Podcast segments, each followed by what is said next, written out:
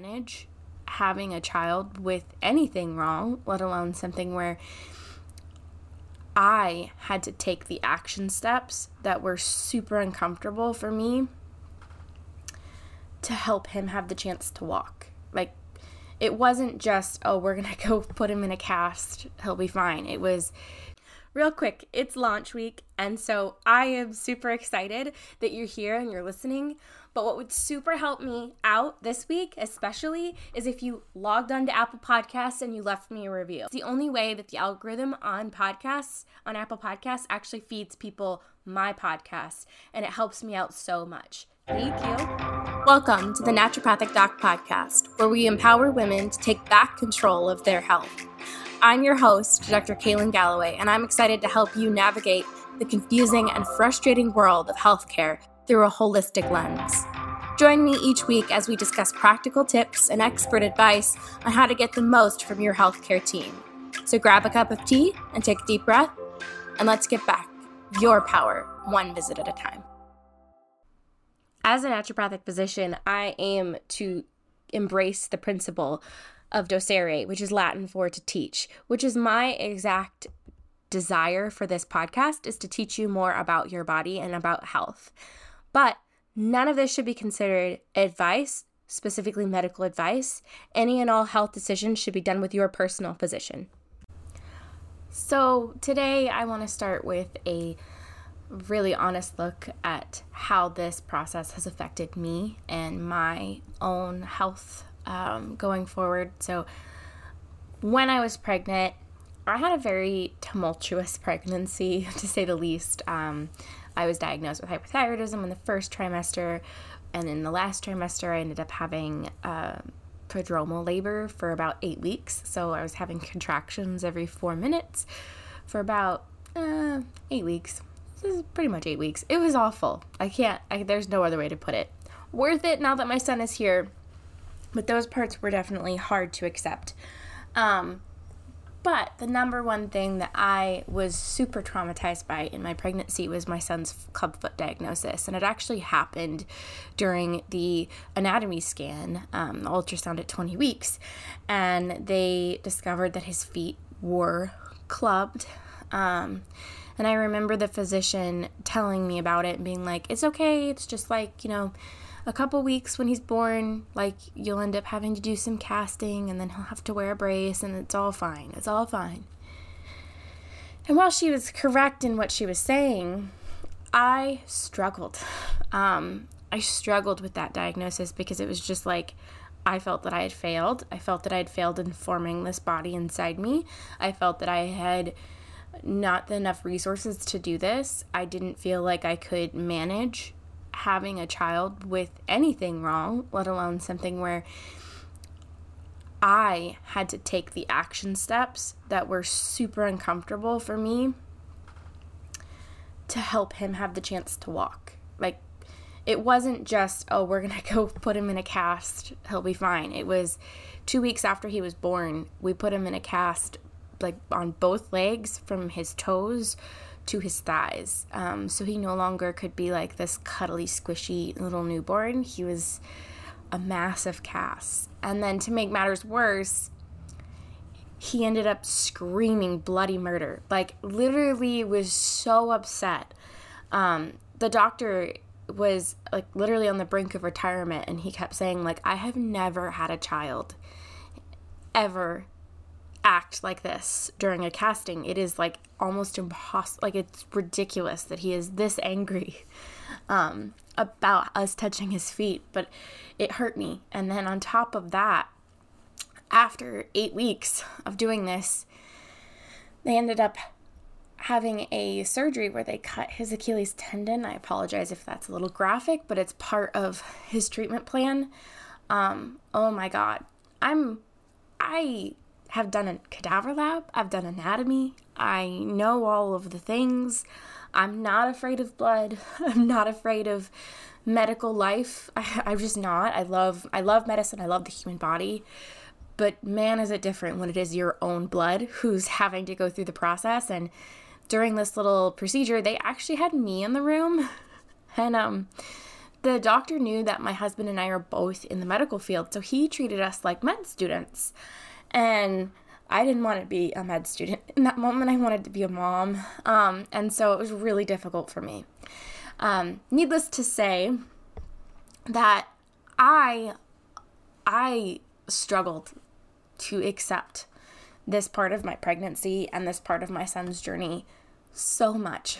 Um, it hurt me to have to like see it every time we went to the doctor to get an ultrasound because after that we ended up having to do multiple ultrasounds just to make sure nothing else was wrong and talk to geneticists. And I ended up developing gestational diabetes, which ended up causing me to have in, to need insulin, um, and so there was just like lots of things that went wrong, and it felt like this one this one thing that um, I went to the ultrasound just wanting to see my baby for the first time. I just wanted to see him, and it ended up being this like.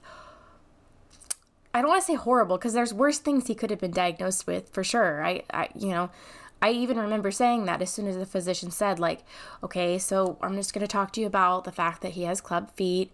And she like went through the process, and then she was like, you know, um, this is going to be a little difficult to process. And I was like, you know, um, this could be worse. You could be telling me something worse. And she was like, oh, yeah, I could be telling you something way worse than club feet. And it was in that moment that I was just like, oh, I I have to accept this. And that's the whole point of this this podcast today is that when you go through a process of diagnosis or you're in the process of diagnosis you don't have a diagnosis yet and you're trying to to to manage the symptoms the first step is understanding where you're at right now in this moment and trying to move past resistance move past the feelings like I can't feel a certain way or I can't be a certain way. Um, and in that moment, the, the, the process of, of, of acceptance had so many layers. And I think we think of it as one time. Like you just you just kind of accept the fact that you are going to deal with a struggle. And the reality is acceptance is like a daily action. It's a deci- decision to move past resistance to any feeling that you're feeling. And so, how did I go about doing that? I got mad. I let myself feel the feelings that I needed to feel in that moment. And the reality was, I needed to feel for the length of my pregnancy, I don't want to do this. I kneeled, um, I needed to look at my I needed to look at my my own resistance as permission to feel the way I felt because the one thing I didn't want to do is be like, well, I'm just going to be a perfect mom and I'm going to, which is so ridiculous, I'm going to just love my son. I'm going to do this with strength and courage and I'm just going to get through and we're going to be just fine. And I felt like people were wanting me to have that, and yet I just wanted to be angry. I wanted to struggle with the fact that my pregnancy didn't go the way it wanted. I wanted to sit in that for a moment. And while I did struggle with peripartum depression and I was getting treatment for that, and it was a super difficult time for me, I also needed to feel those feelings in order to process them. So, acceptance is just the lack of resistance into what you should be feeling. And if anybody knows anything about mental health, the word that is like hello, depression. It's should. I should.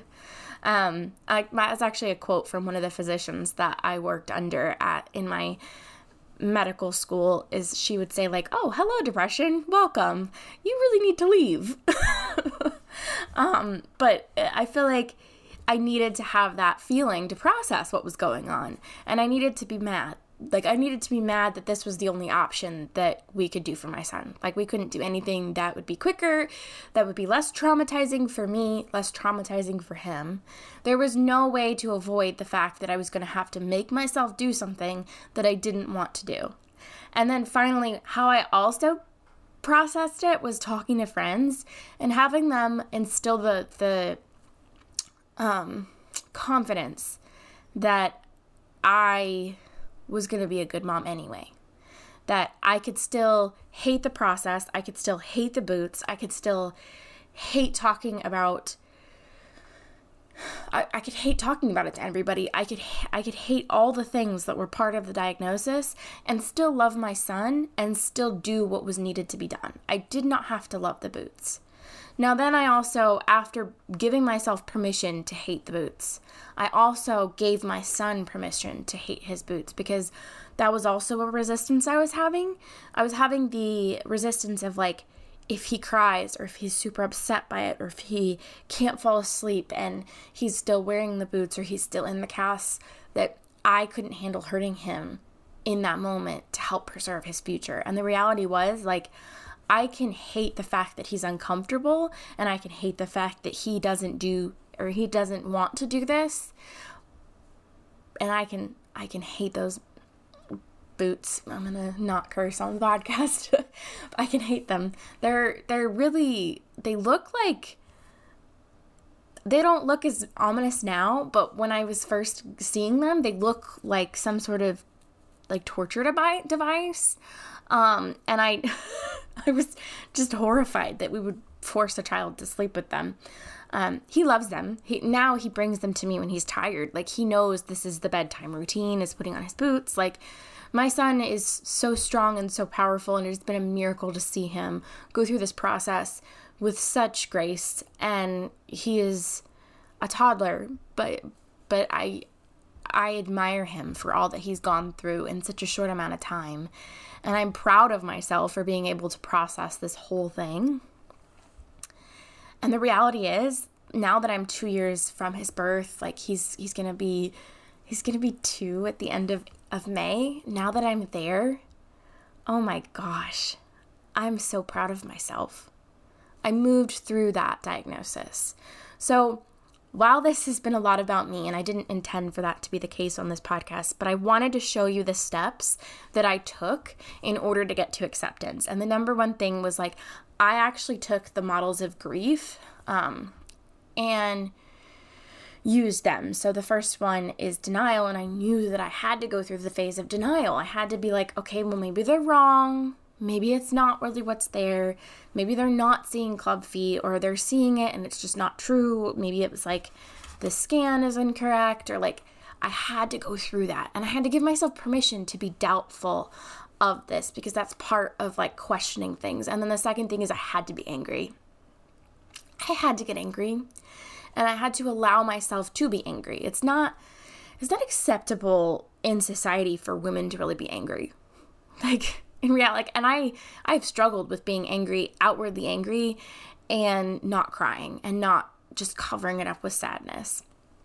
And then I had to like move into like I had to be sad about it. I had to be sad and like have like a sense of of mourning that I lost the the dream of the future that I wanted.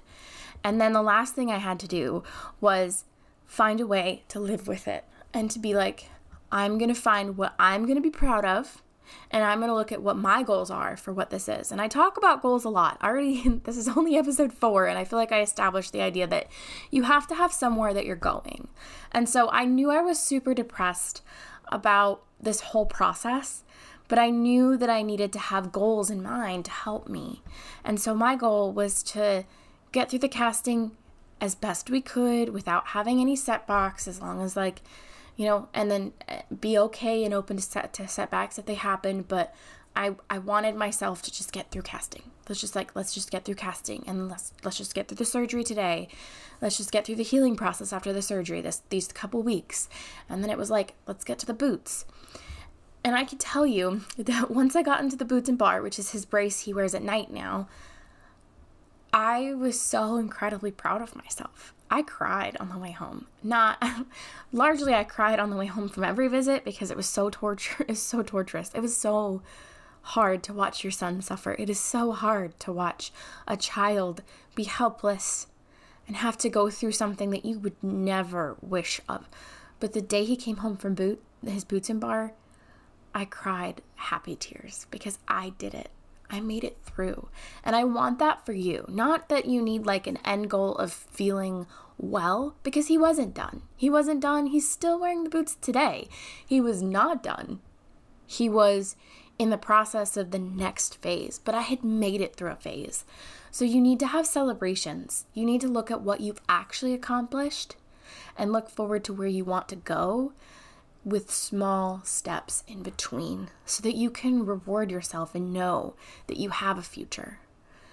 Um, one exercise that I really love doing is meditation on acceptance, and this is actually something I got from um, Headspace. They have a whole series on acceptance in uh, meditations on acceptance. It's a 10 part series, and the meditations range from 3 to 20 minutes. Um, and the whole idea is you do the setup of their meditation.